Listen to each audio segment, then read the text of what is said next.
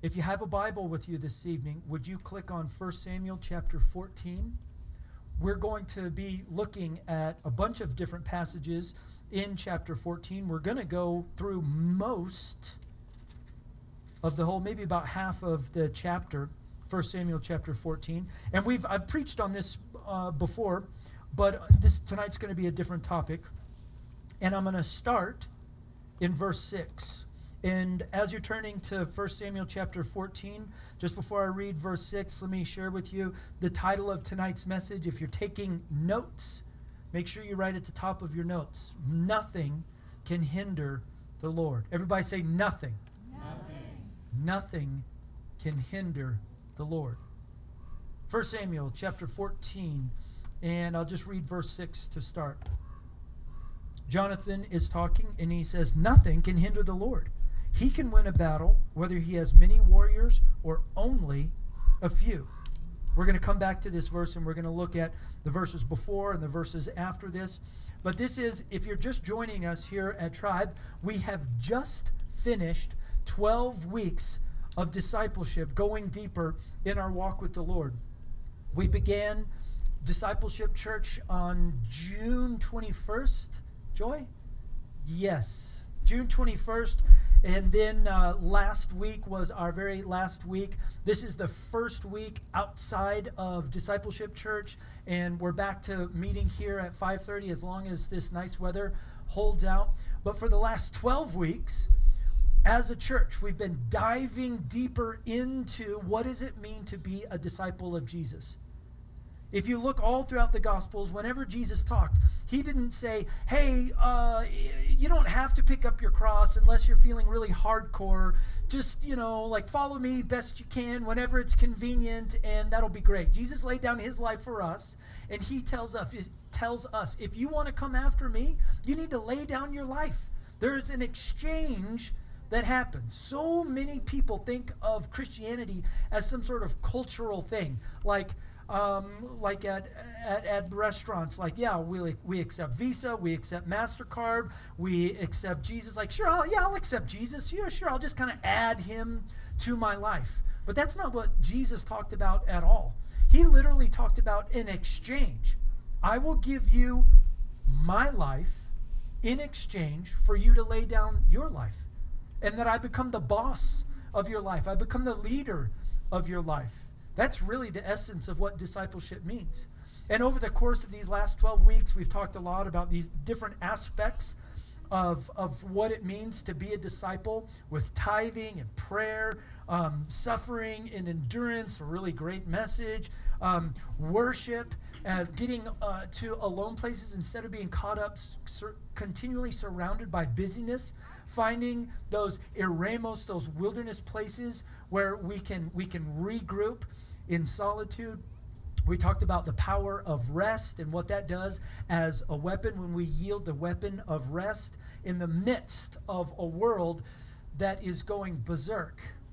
It's disciples of Jesus that are called to be people of rest and to practice the discipline of rest and then even to be able to like release that in the atmosphere of places that they go.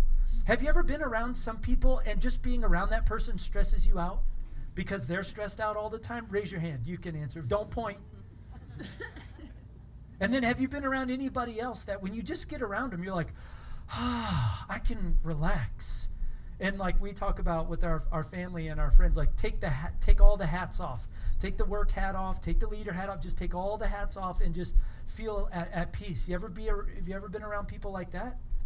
Like that's what that's part of what being a disciple means. So we've spent 12 weeks talking about what it means to be a disciple. Now here we are on the other side of discipleship church.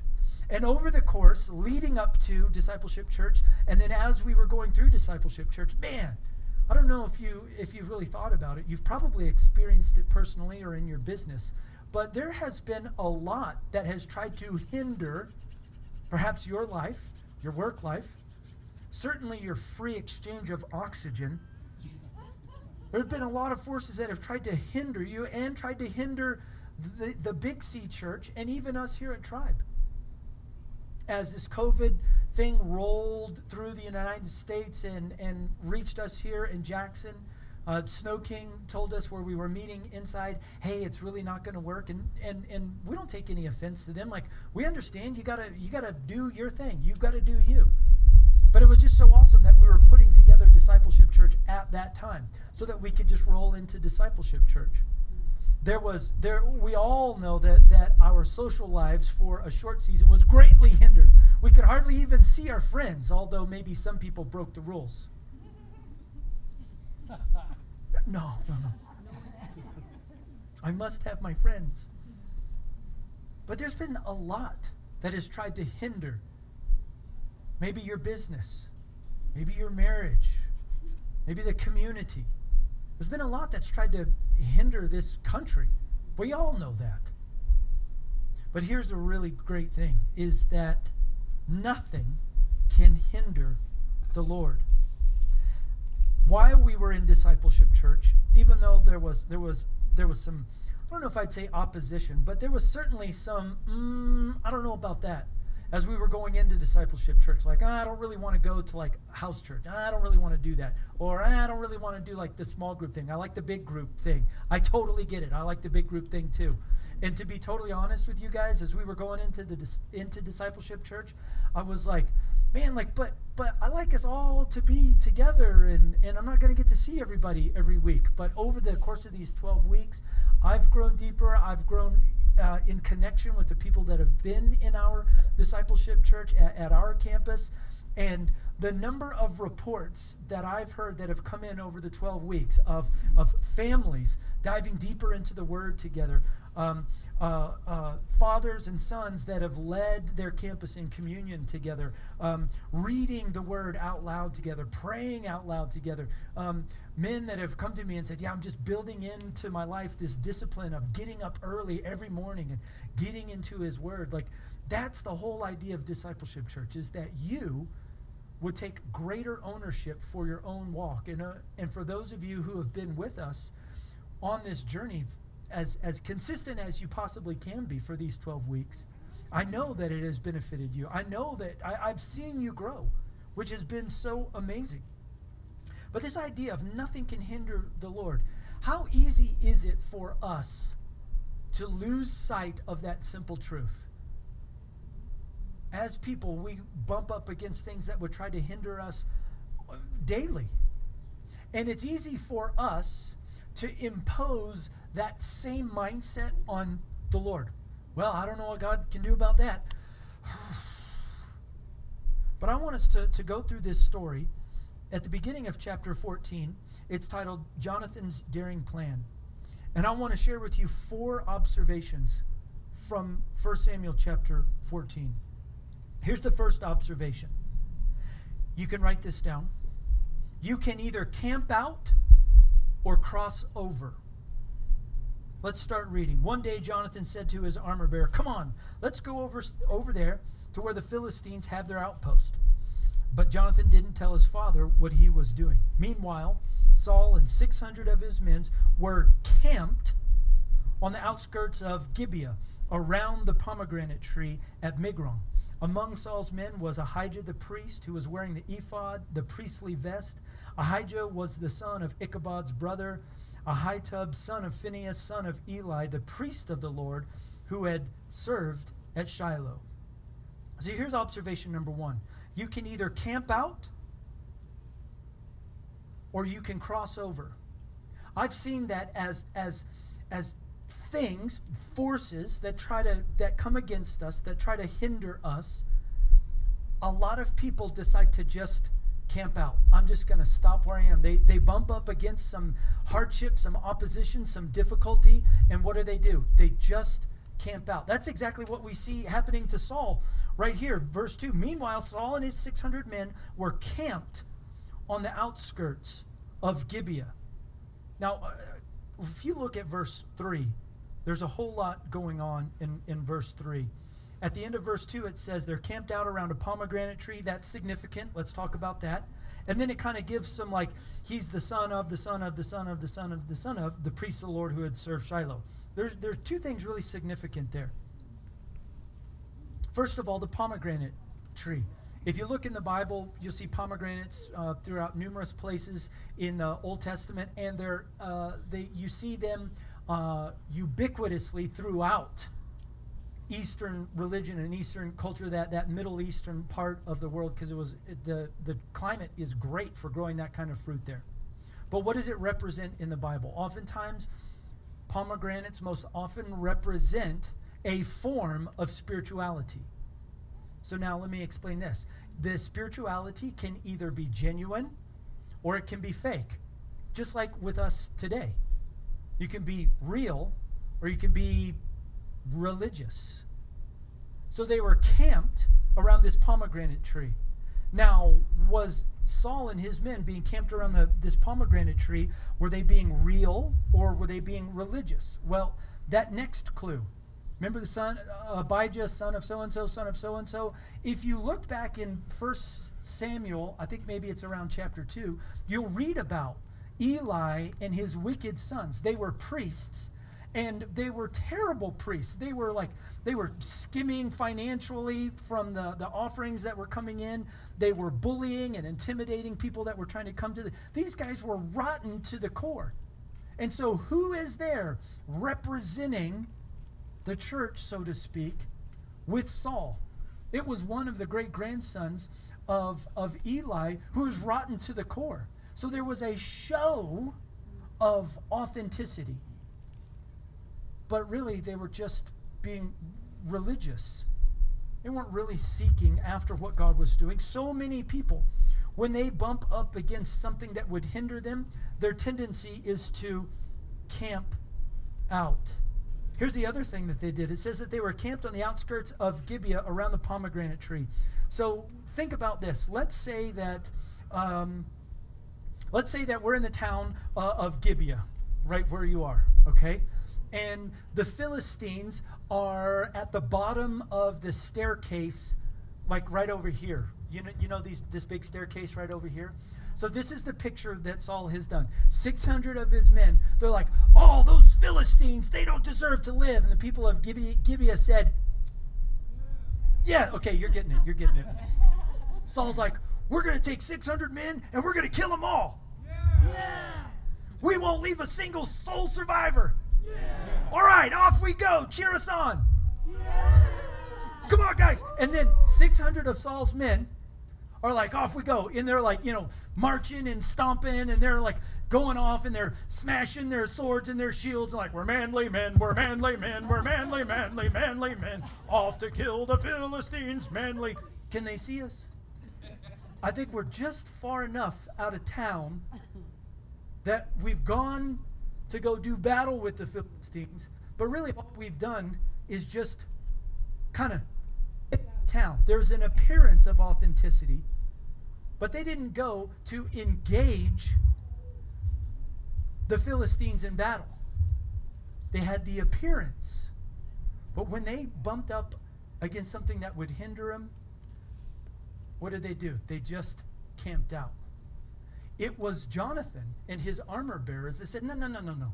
I'm not content to just camp out. Let's cross over and actually engage the opposition that is trying to fight us. Is that good for anybody? Number two, listen to this. During seasons of opposition, most people will hide, but a few will say, Let's ride. Jonathan was one of was the only thank you appreciate that. It's good support. Keep them coming. Jonathan was the only one out of those 600 people who was not content just to, to, to camp out. But that said there's there's something that is preventing us from experiencing freedom. There's something that is is oppressing us because if you know this about the philistines the philistines they moved into the area they conquered the israelites and they said i mean we'll let you live here but in a sense it was they implemented uh, national gun control they took all of the Israelites' weapons, so there was not a single sword to be found, although Jonathan had one hidden, true patriot. and the Philistines said, we, We're going to remove all of the blacksmiths from the country. So you can't have any, you, can't get your sword sharpened as a tongue twister. But if you need your farm implement sharpened, you come to us and we will sharpen your farm implements for them. So there was this oppression over the land. And Jonathan was like, I'm not having it. When other people, as they face opposition, during seasons of opposition, most people will hide, but a few will say, Let's ride. Yeah. All right, all right, that's good. Hux, man. All right, you're doing really good. So then Jonathan and his armor bearer go to face this opposition that is on the hillside apart overlooking. So imagine this way. Let's try to get our geography straight. So imagine, uh, imagine we live in Jackson, uh, right here in the town. Philistines had outposts. They had one on top of Snow King. They had one on top of High School Butte. They had one on top of Blacktail Butte. They had one on top of Crystal Butte here. They had uh, one over there uh, on Wilson. And so the, all of the high places were occupied by Philistines. They were like, oh, Israelites, you go ahead and do your thing. But they were always under the scrutiny, always under the eye, always under the control of the Philistines. And the Philistines should not have been in the land, the promised land, in the first place. They needed to be kicked out and moved on, but it was the failure of Joshua and some of the, uh, the tribes of Israel that didn't deal with the Philistines when they moved into the promised land. And now here we are a few generations later, and they're still dealing with this hindrance. But Jonathan had a different spirit. Jonathan and his armor bearer said, Let's go get these guys. Now, in our situation here at Tribe, we faced a, we faced a lot of opposition. We faced a lot of things that have that have hindered us. I mean, here we are meeting outside. I'm just glad that the weather is great. We'll see how uh, this weather tries to hinder us in the few weeks to come. Good. Weather. We'll see how good our prayer team is, right, Kim? no pressure. so, in this story, whenever you read a Bible story, what you always want to do is read the Bible story, identify the main players in the story, and then you overlay your circumstances and your situation and look for the parallels. As you do that, the story will unlock for you and God will begin to speak to you. So, in this story, who's Jonathan? Who's the armor bearer? And who are the Philistines? And, and may, you might think, you might think, well, Brian, as the as one of the leaders of tribe, you're kind of like Jonathan, and we're like the armor bearer, like, come on, let's go. And you might think that. And as I was first studying and preparing, I was like, okay, is that the angle you want me to take? And the Holy Spirit's like, oh, dude, like, d- don't think too highly of yourself. so, I'm not Jonathan. You're not the armor bearers. We are the armor bearers. We are the armor bearers. We are the no named, unsung helper of Jonathan. Well, who's Jonathan? Jesus, as the Bible says, the head of the church, senior pastor Jesus, is Jonathan in this story, and all of us collectively, all of us together, are his armor bearer. So here's what here's what Jonathan, Jesus, has said to us recently. He came to me, he came to our leadership team and said, Hey, how about if we do something different for the summer of 2020? This is all the way back in December, January of 2020. And we're like, Okay, Jonathan, what do you want to do? And he's like, You know, let, let, let, let's just, just do something different. What if we decentralized the corporate gatherings and moved church into the homes of people and we really focused on discipleship. What if we did that? And I was like, well, what if? Or what if we just all stayed together? but he knew what was going to go down. And we went to 12 weeks of discipleship church, and it's just been wonderful and amazing. Then he says to us in the midst of a pandemic where there's so much uncertainty and, and, and purse strings are tight and finances are tight and there's so much financial uncertainty, Jonathan, Jesus, says, Hey, what if we bought a three quarters of a million dollar property and, and, and used it as a, a, a base of operation, like a ministry headquarters for making my name famous here in Jackson Hole? And I was like, uh, uh, okay, yeah, all right, great, great idea, great idea. I love, I love what, what Jonathan and his, his armor bearer has to say. Look at that. Where, did, where does he say that? He says, uh, let's go over there, have this look at the outpost, and then verse 7. Look what he says in chapter 14, verse 7. This is the armor bearer. Do what you think is best. The armor bearer replied, I'm completely, I'm with you completely, whatever you decide. So the armor bearer put his yes on the table with whatever he decided. The armor bearer put his yes on the table before Jonathan had even really made up his mind of exactly what he was going to do. He said, Jonathan said, Hey, I'm thinking about, and the armor bearer goes, Yep, let's do it. I'm with you. How many of us could say that in our hearts about the leadership of Jesus? If he comes to us and says, Hey, Chris, I'm thinking, are you quick to say, Okay, I'm in? Or you're like, No, okay, wait, now explain that. Run that by me one more time. And how are you going to? And how will we? And what if? And what if? And how? And what? How quick are you to put your yes on the table? Here's one thing that I love about my tribe family is that as a tribe family, we're so quick to be like, "Hey, I feel like the Lord is yes, we're in. Let's let's do it." So you can write this down in your notes. The best thing that we can ever say is, "Do whatever you think is best, King Jesus. I'm with you completely whatever you decide." Because if it's his plan, then he's the one that has to be responsible for working out all the logistics. You ever thought about that? How many of you re- are really, I won't say enjoy it, but some of you actually probably do enjoy it, but how many of you are really good at worrying? Okay, yeah, the rest of you are liars. Why do we worry? Because we have an we have an opportunity that gets placed before us that that is from the Lord, and our first response is, "Yeah, but." But what about this? And what about that? And how will you this? And how will you that? And what if this? And what? But the best thing that we can say, if we're going to be a good armor bearer for Jonathan, Jesus, is do whatever you think is best, King Jesus. I'm with you completely, whatever you decide. So, uh, Amanda's going to touch on this as we get into announcements, but we're working right now on where we're going to get to meet corporately, weekly, as the weather gets colder and the days get shorter, because we can't do this forever. I mean, I could, but uh, I know that the, not all of you could or would even really enjoy it, especially when I'm preaching really great and I go an extra 45 minutes. Schuler's like, no, no, no, go ahead.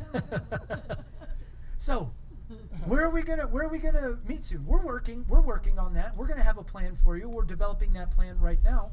But as as our original plan, which was to meet at uh, Jackson Hole Classical Academy, totally understandable as they're trying to kick off their school year and trying to navigate this whole new world with the virus. They said, hey, let's put a pause on you guys coming in. We'd love to have you, can't wait to have you, but it's just not going to be right now. And we're like, yeah, but it's going to get cold soon. but I know that daring Jesus, Jonathan, has a plan. And so we'll just say right now, as a tribe family, do whatever the Lord has put on your heart to do. We're with you completely. Number three, write this down. Your fight will put the enemy to flight. Verse 13 through 15. So they go for it. They climbed up using both hands and feet, and that means to tell us that the terrain is steep. Maybe, uh, maybe uh, you know, stiff class three. Maybe we're getting to some class four, maybe. They climbed up using both hands and feet, and the Philistines fell before Jonathan, and his armor bearer killed those who came behind him. I love how that armor bearer is like has, has got his back. So Jonathan is swinging away up front, and any sneaky Philistines that try to come around the side, the armor bearer's like, ah, ah, ah, cuts them down. They killed some 20 men in all, and their bodies were scattered over about half an acre. Verse 15. Suddenly, panic broke out in the Philistine army. Did panic break out in the Philistine army when they saw Saul and his 600 men camped by the pomegranate tree? You can answer. No. No. When did panic enter into the heart of the enemy? When two people, one with a daring plan and another one that said, I'm with you completely. Do whatever the Lord put on your heart to do. As they as they go up, it says, verse 15, suddenly panic broke out in the Philistine army, both in the camp and in the field, including even the outpost and raiding parties. And just then, just as like, just like to really, oh, because God's got such good style. He's got such good style right in the fever pitch of battle, right as the Philistines were like, Should we run? Should we run? I don't know. I don't know what's going to happen. Boom! An earthquake happens, and they're like, That's it. We're out of here. and just then, an earthquake struck and everybody was terrified. Being a disciple of Jesus means that we follow him no matter where he goes. And sometimes, if you're going to be a disciple of Jesus, sometimes he will lead you into a situation of confrontation with forces that are opposed to the plan and purposes of God. Now, think about this with me. When you are following the leadership of Jesus, it's not all unicorns and puppies and rainbows.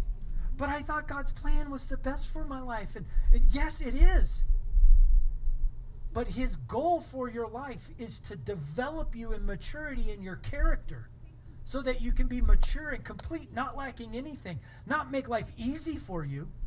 Following the leadership of Jesus will mean and does mean that he will lead you to difficult places especially, guys, oh, listen to me, beloved, listen to me, especially in the days to come. God will ask things of you that are going to shake you to the core, that will cause you to question if that's really even Him. And that is not, that time will not be the time to develop that sense of obedience and saying, We're with you completely. It'll be too late. Do it now. Do it now. Because in the days to come, He will ask you to do things. He will ask you to take a stand. He will ask you to turn away from. He will ask you to, to, to do things that are going to be extremely unpopular the way that this current culture and climate is going. And if you try to get that, learn that lesson in that moment, the chances are you won't you won't learn it. But if you learn it now, it's going to serve you well in the future. Can I say that? Is that all right to say that to you guys? Sometimes he will lead us into confrontation with forces opposed to the plan and purposes of God. Well, why would he why would he do that? He leads us into those places to develop our faith, to develop our character, to help us to build trust in him and to give us a taste of victory so that we'll hunger for more. Mm-hmm. Remember what David said when he came up against Goliath? I, I fought the lion, I fought the bear. Who is this uncircumcised Philistine fool? Mm-hmm. Steps and stages. I love Exodus chapter 15, verse 3. God is a man of war, the Lord is his name. That is just so tough. I'm not really into. Yes, that was perfect timing. Listen to this is the last one. And you know that I'm winding down because Lissa's going to come up and strum. Oh, did you want to take this last note? I'll tell you later. I need to take my. Yeah. Give me the fourth and then I'll Okay, okay, here's the fourth. Everybody say I'm ready for the fourth. I'm ready. All right. Here's the here's the last thing. Courage is contagious. Courage is contagious. Look at verse 21 from chapter 14. Even the Hebrews, who had previously gone over to the Philistine army. Oh my gosh, that's a whole message in itself. What? What are you doing? Mm. Even the Hebrews, who had previously gone over to the Philistine army, revolted. You just got that whole sermon I didn't preach. You're like, wow. Shula, I need you, you and Hux on the front row. You're really carrying everybody tonight. I love it. Even the Hebrews who had previously gone over to the Philistine army revolted and joined in with Saul and Jonathan and the rest of the Israelites. Verse 22. Likewise, the men of Israel who were hiding in the hill country of Ephraim joined in the chase when they saw the Philistines running away. Courage is contagious. You might not think it's a big deal for you to be at this service out in the open air. But I got to tell you, it takes courage just for you to be here. And in the coming days, y'all, how much courage will it be? How much courage will it require to boldly proclaim, proclaim the name of Jesus? But you're doing it here, you're doing now. There's something about a courageous act that inspires people around you. And courage is contagious. When we step out in obedience to the leadership of Jesus, there is nothing that can hinder the Lord. What awaits the future of the Big C Church in North America? I don't know how close you followed followed stories, but there are pastors that have lost their church because of several Facebook or Instagram likes. Nothing that they've even posted, but things that they've liked, and they've they've lost their their rental agreement at the facility that they've had. There have been churches that have been ordered to to shut down and close down, and we haven't even begun to see the tip of the iceberg.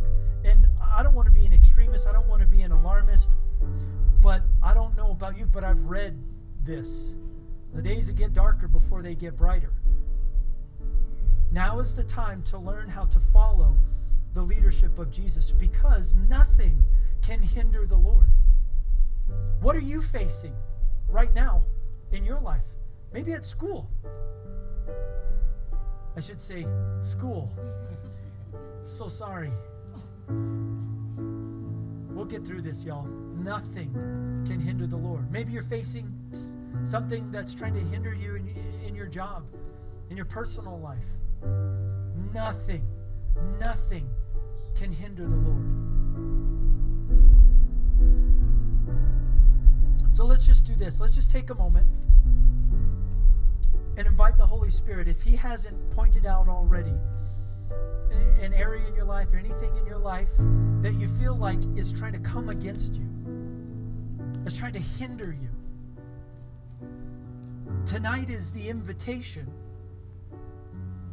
to follow the leadership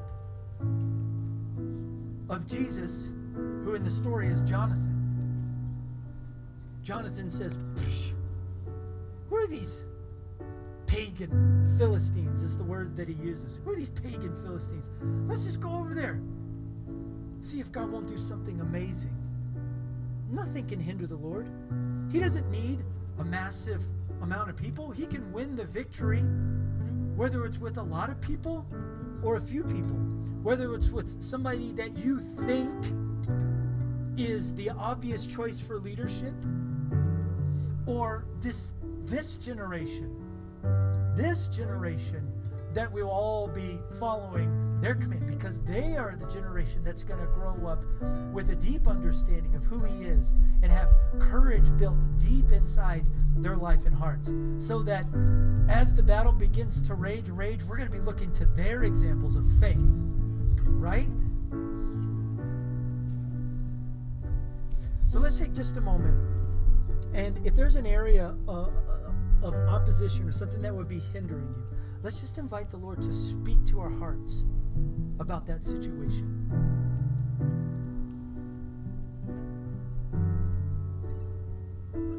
So, Holy Spirit, we love you. We invite you to minister among us and in our hearts.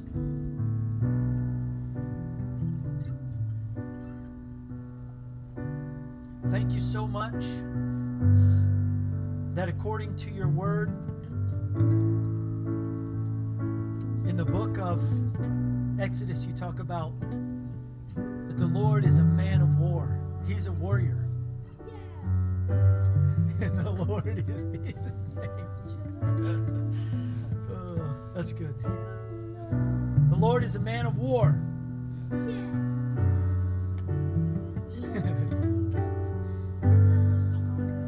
Let's just invite the Holy Spirit to speak to our hearts for a moment.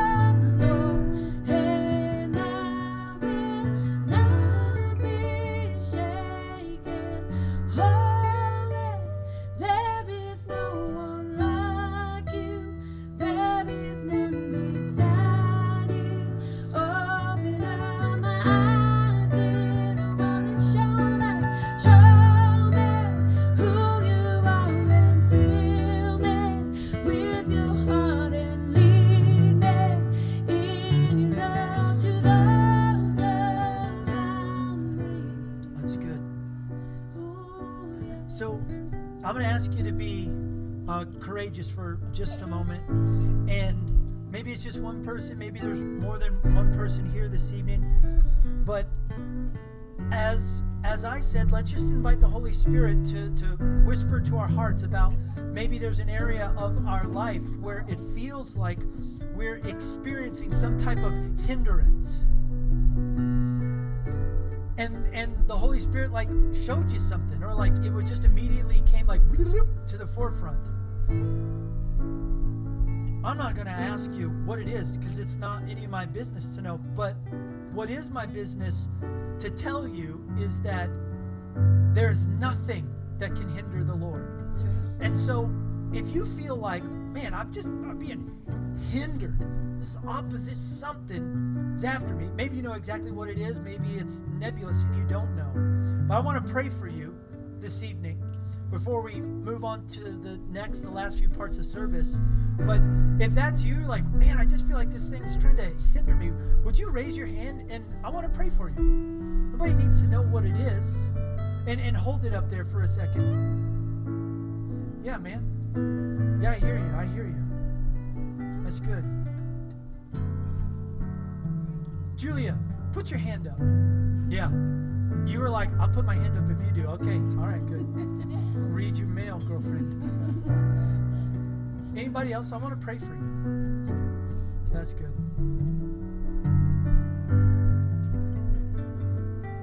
All right. You can either put your hand down or just put that other hand up as an act of surrender. And those of you who don't have your hands raised, would you just agree with me that God would do something amazing in their life, that they would encounter the realization and the truth that there's nothing that can hinder the Lord? So, Father, for my tribe fam that has their hands raised, Lord, you know exactly what that is that is hindering them. God, would you send your son Jesus like Jonathan and say, hey, come on. Let's not hide, let's ride. Let's not camp out, let's cross over. And Father, would you release a measure of your encouragement to them? Release a revelation that there is nothing that can hinder the Lord. And when we put our yes on the table,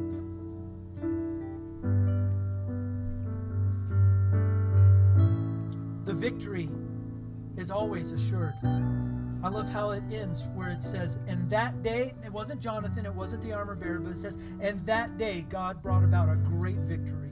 Would you release a great victory in the lives and in the situations of the people that had their hands raised? Now, you take just a minute, if you had your hand raised, and I want you to pray just loud enough for your own ears to hear you.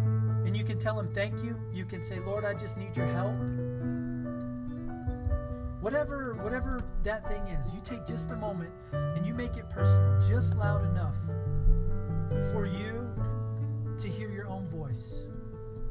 Thank you, Jesus.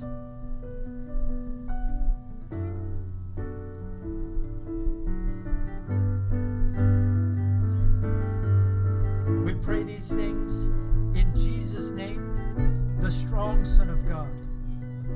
And everybody said, Amen.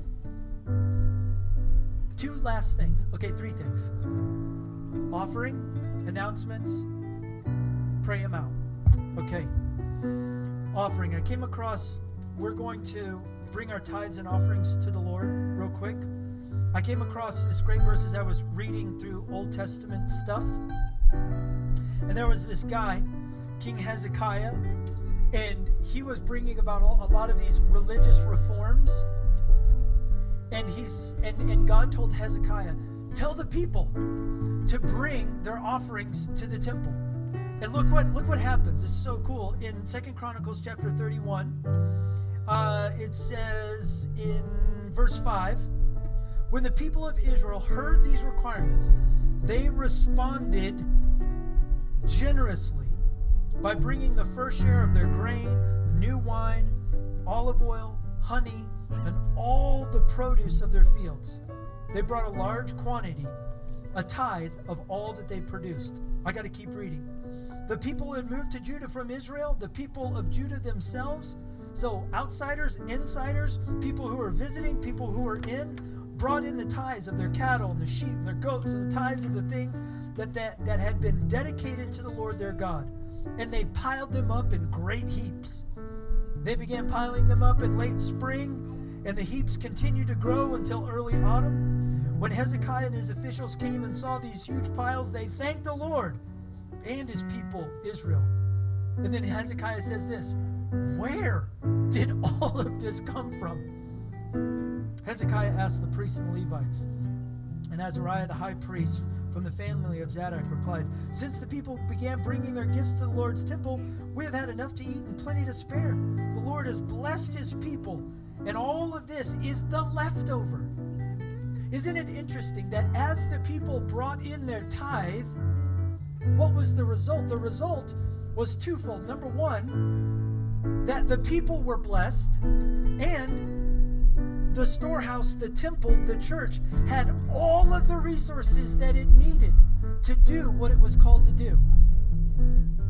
So as you give tonight, and you can give either by by uh, check or cash. And um, Amanda, when she steps up to give announcements, she will have thought of where people can give their check or cash. but for the rest of us, if you pull out your smartphone and you open up a new text, and in the and then in the in the who it's to field, you type eight four three two one and then in the message field, you just type unnumbered 100, 200, 5, whatever it is. If you press send, if it's the first time you've given, you'll be given a link. You can follow that. You can enter in your bank card information. It's a great way to be generous. If you've already set that up, and I have it set up as a contact in my phone, I just type in like a contact, like I'm going to send a text, and I just type in tithe, and that pulls up that text thread.